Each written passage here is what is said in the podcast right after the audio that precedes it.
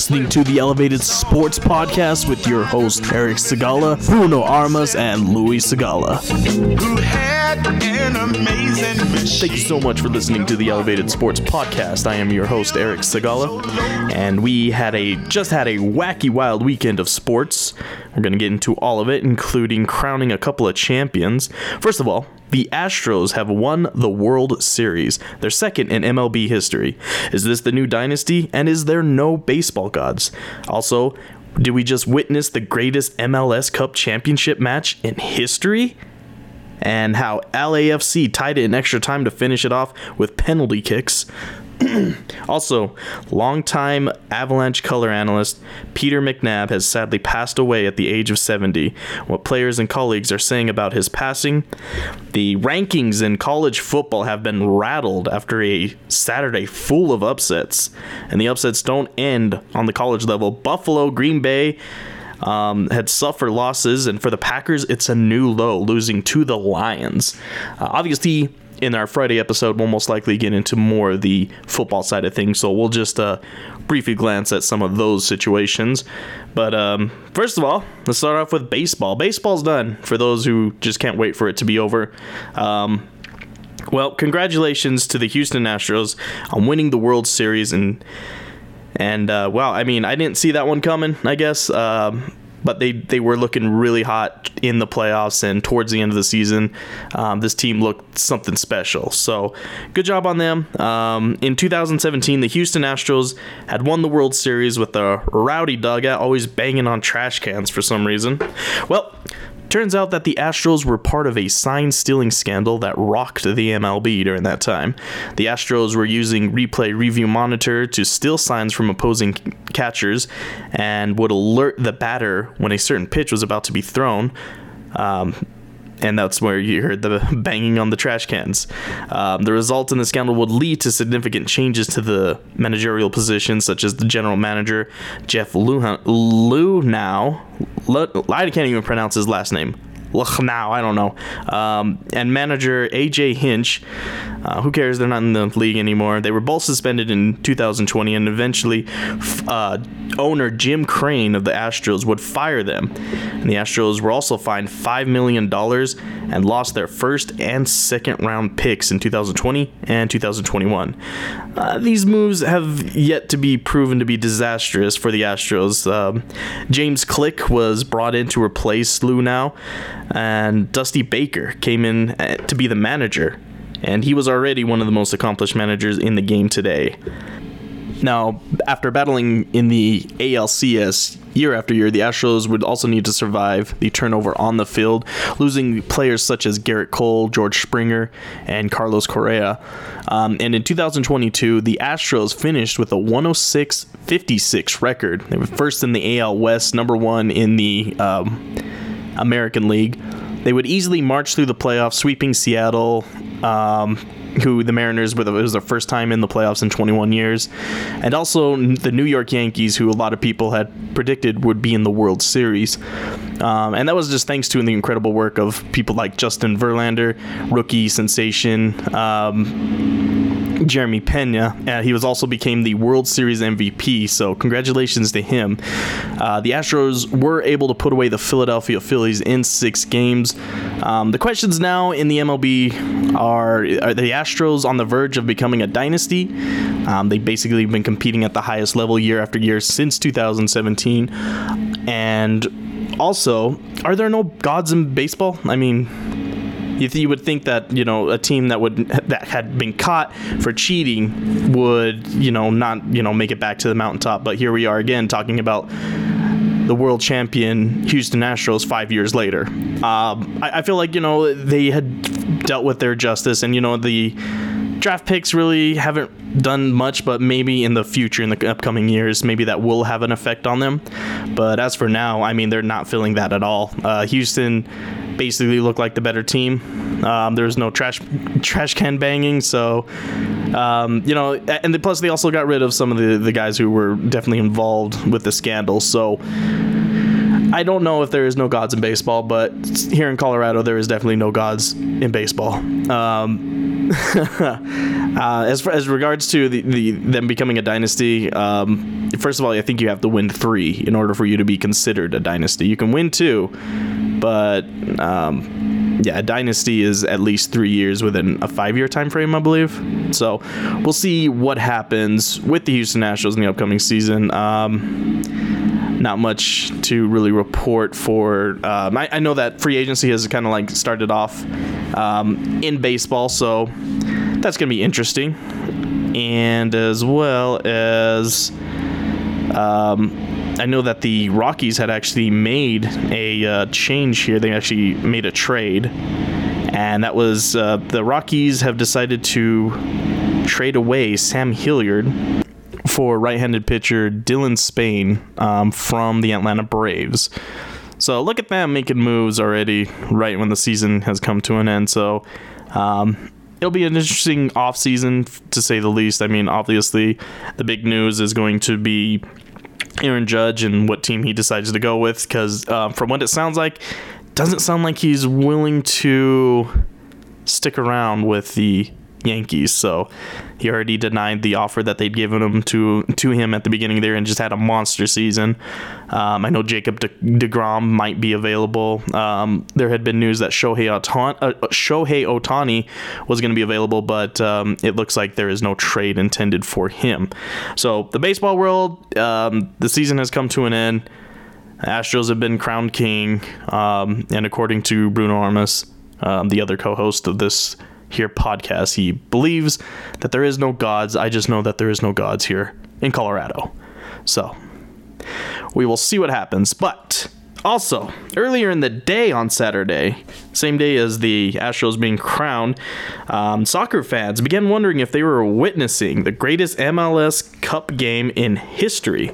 Both LAFC and the Philadelphia Union led their respected conferences with 67 points each LAFC and Philadelphia Union had 19 wins, five losses, 10 draws, and um, it was. Uh, you know they both they both enjoyed the off week, the first week of the playoffs, not playing a game, um, and then just went right to work when uh, the playoffs got got going. Un- unlike the Colorado Ma- uh, Rapids last year, who had the number one seed in the West and then just squandered the opportunity, and uh, yeah, lost to Portland, who Portland went to represent the West, and they lost to New York, uh, New York City FC, and um, I mean, yeah, in the semifinals, Philadelphia defeated Cincinnati 1 to nothing. LAFC beat their rival LA Galaxy 3-2. In the conference finals, there was no question which teams were the best as both teams won in dominating fashion. LAFC shut out Austin FC 3-0 and Philadelphia Union powered over the defending champions NYCFC 3 to 1. And then um, to get this cup going, former Colorado Rapid Kellyn Acosta scored the first goal of the MLS Cup basically, you know, it, was coming off of a free kick, putting LAFC on the board first. Uh, Philadelphia Union responded with a Daniel Gazdag goal assisted by Jose Martinez. LAFC would retake the lead after the man who started the season off with what was a hat trick, Carlos Vela, um, he would find Jesus Murillo off of a corner kick, which found which perfectly found Murillo uh, for the header, and Philadelphia would tie things back up thanks to a goal by Jack Elliott. Um, and in extra time, um, the match was tied at two, and in the 124th minute, another goal by Jack Elliott shortened the. Uh, it was a short deflected goal, um, and put Philadelphia Union ahead by one. With four min- and four minutes later, with time running out, Gareth Bale um, with the header assisted by Diego Palacios um, there's life in LA. You know, after that that play, I mean, it was it was epic, and uh, they had tied the game, and time expired, and at that point we had turned to penalty kicks. And LAFC both missed their fir- both LAFC and uh, Philadelphia Union missed the first shot. However, Denis Bouanga um, and Ryan Hollingshead and Ilie Sanchez scored on the next three penalty kicks, and Philadelphia Union failed to score just one.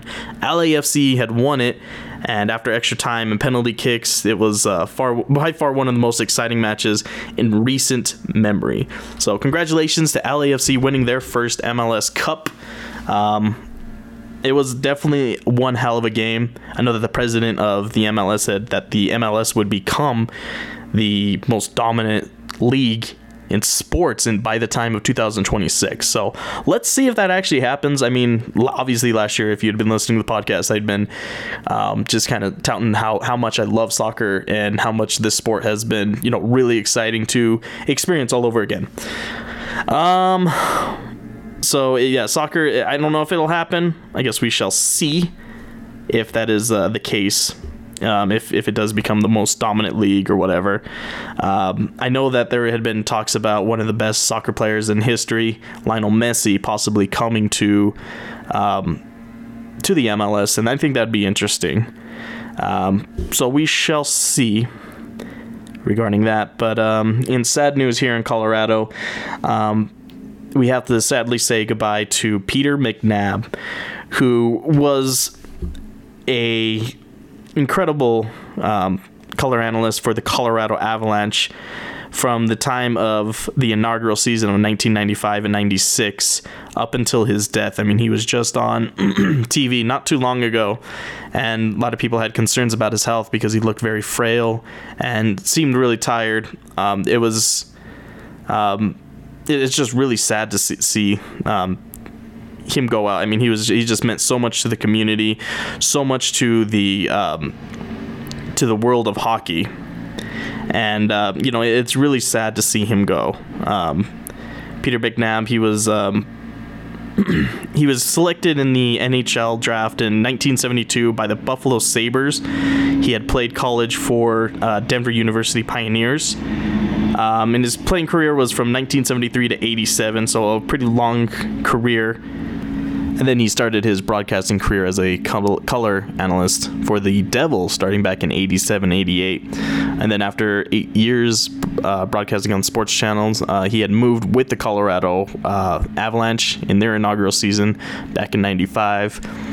And uh, I remember back in 2009, he had signed a, a multi year deal with Altitude. Uh, where he started his 14th season as a color commentator for the Colorado Avalanche. Um, and yeah, I mean, he was. Uh, it was great to see him on on um, you know celebrating with the team. You know, talking to Gabriel Landeskog after he had won the cup, and um, yeah, it was just great to see him win. You know, three of them, and um, sadly, you know the, the the rest of the sporting world, especially here locally, a lot of people have been rocked by the news. Um, obviously, if you go on Twitter, everyone, you know, had nothing but the, you know the kindest words to say about Peter McNab. Uh, Matt Duchene had said the hockey lost a good one here. Um, Pete absolutely loved the game. I couldn't have been a nicer man, and it was a pleasure to know him. Sending my thoughts and prayers out to the McNab family and everyone at Altitude TV and the Avalanche. Um, Drew Goodman had said Peter McNab was far more than an insightful and entertainment hockey analyst. He was wonderful and a caring friend and a terrific family man. For me, he is bit of every everything as important as when you recount the history of the Avalanche uh, since they arrived from Quebec. Rest easy, Maxi. And then. Um, former instructor of mine, Josh Dover, had said uh, on Twitter that this is awful. He made everyone around him a better person. The legendary legend himself, uh, he gone too soon, and rest in paradise, Peter. Um, so obviously, you know, it's it's kind of a rough time here in uh, Colorado, especially for the Avalanche. Um, and we just want to say, you know, rest in peace to Peter McNab. Um, you will be sadly missed, and um, you will not be forgotten here in Colorado. You are a legend here. So um, it, it's kind of sad. Um, let's go ahead and uh, switch things up to a much more, um, you know, happier note. How about we go to the upsets of the weekend in college football? How about let's start off with number three Georgia takes down number one Tennessee 27 to 13. Obviously, Georgia looked like the defending champions here. Um, no problem. And Tennessee was only able to put out 13 points. And it's sad to see because Tennessee had high hopes for them after them pulling off that big time victory over Alabama. And um, unranked Michigan State beats number 16 Illinois 23-15. Notre Dame had blows out um, they blown out number 4 Clemson 35-14. Also, number six, Alabama gets outcoached by number 10, LSU, after the Tigers win it on a two point conversion in overtime, 32 31. Um, and uh, the college football rankings goes as follows. The top four teams are the only undefeated teams with 9 0. And that's number one, Georgia, number two, Ohio State, number three, Michigan, number four, TCU, number five, Tennessee. Um, Oregon number six, LSU is number seven, USC is number eight, UCLA is number nine, and number ten. Uh, Alabama finally drops all the way down there. Clemson drops to 12 points, or sorry, drops to 12, and Notre Dame jumps into the top 25 at number 20. Alabama, after losing two games this year, it's very rare for Nick Saban, um, and they will most likely miss the college football playoffs. So hopefully next year we will, or this year we will see somebody else um, competing for the national championship, and it's not going to be Alabama. It's awesome. Um, in the NFL, Bills had lost to the Jets 20 to 17. The Jags had outlasted the struggling Raiders 27 20. And Raider Nation, oi, what's going on there? Um, and that victory over Denver, you know, seems not to matter anymore for Las Vegas, as this one is, you know, they're one of the worst teams now. So, hashtag keep Josh McDaniels. Normally people say fire Josh McDaniels, but nah, you get to keep him. Uh, the Broncos had to deal with him for uh, a year and a half, so enjoy the fun while it lasts. Um, I don't predict him sticking around throughout the year, so we'll see. I don't know.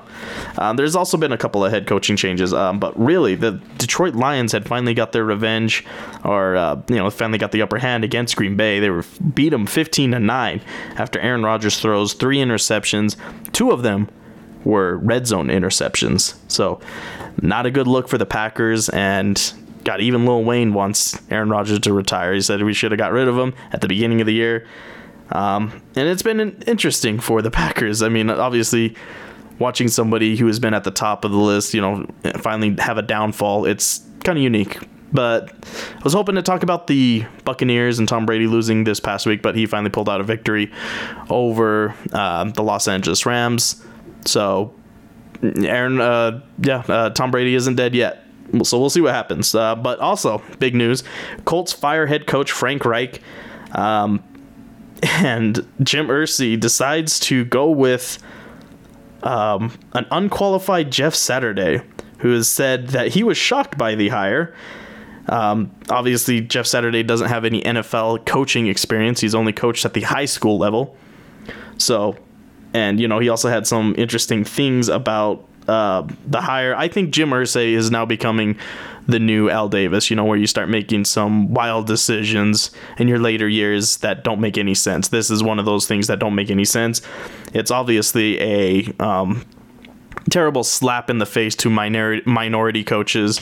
Um, Jim Irsay just you know I don't know what what he was thinking with this move. So it's been crazy. That's just uh yeah, just one of the most interesting moves I, feel like I, have seen this year. Um, so yeah, he's the second coach to be fired. The first one was obviously Matt Rhule for the Carolina Panthers, and um, yeah, I imagine that it'll most likely be Josh McDaniels next. I mean, he it's been a while since he pulled out a victory, so we shall see there. I mean, and they've had so many close games uh, where they were leading going into the half, and then they just completely crumble in the second. So yeah, uh, I'm predicting that it's going to be Josh McDaniels next um, for him to get fired. So we'll see how things go there. Um, I don't think I have anything else today. No other big breaking news is going on right now. So um, yeah, congratulations once again to the Astros, to the LAFC for winning their championships in their respected leagues. Um, yeah, uh, we, we can't wait to come back together and have uh, more discussions about the past football week, and then we'll get ready for Broncos Titans in the upcoming week, and that's going to be a huge, huge um, challenge for the Broncos after coming off a win. Now they have the bye week. Now they can try and get back on the same page and hopefully pull out a victory against the Titans, who have been red hot. We'll see how well, not red hot, but they've been pretty good. They almost beat the Chiefs this past week, so we just will come back together. We'll discuss a few things back on Friday.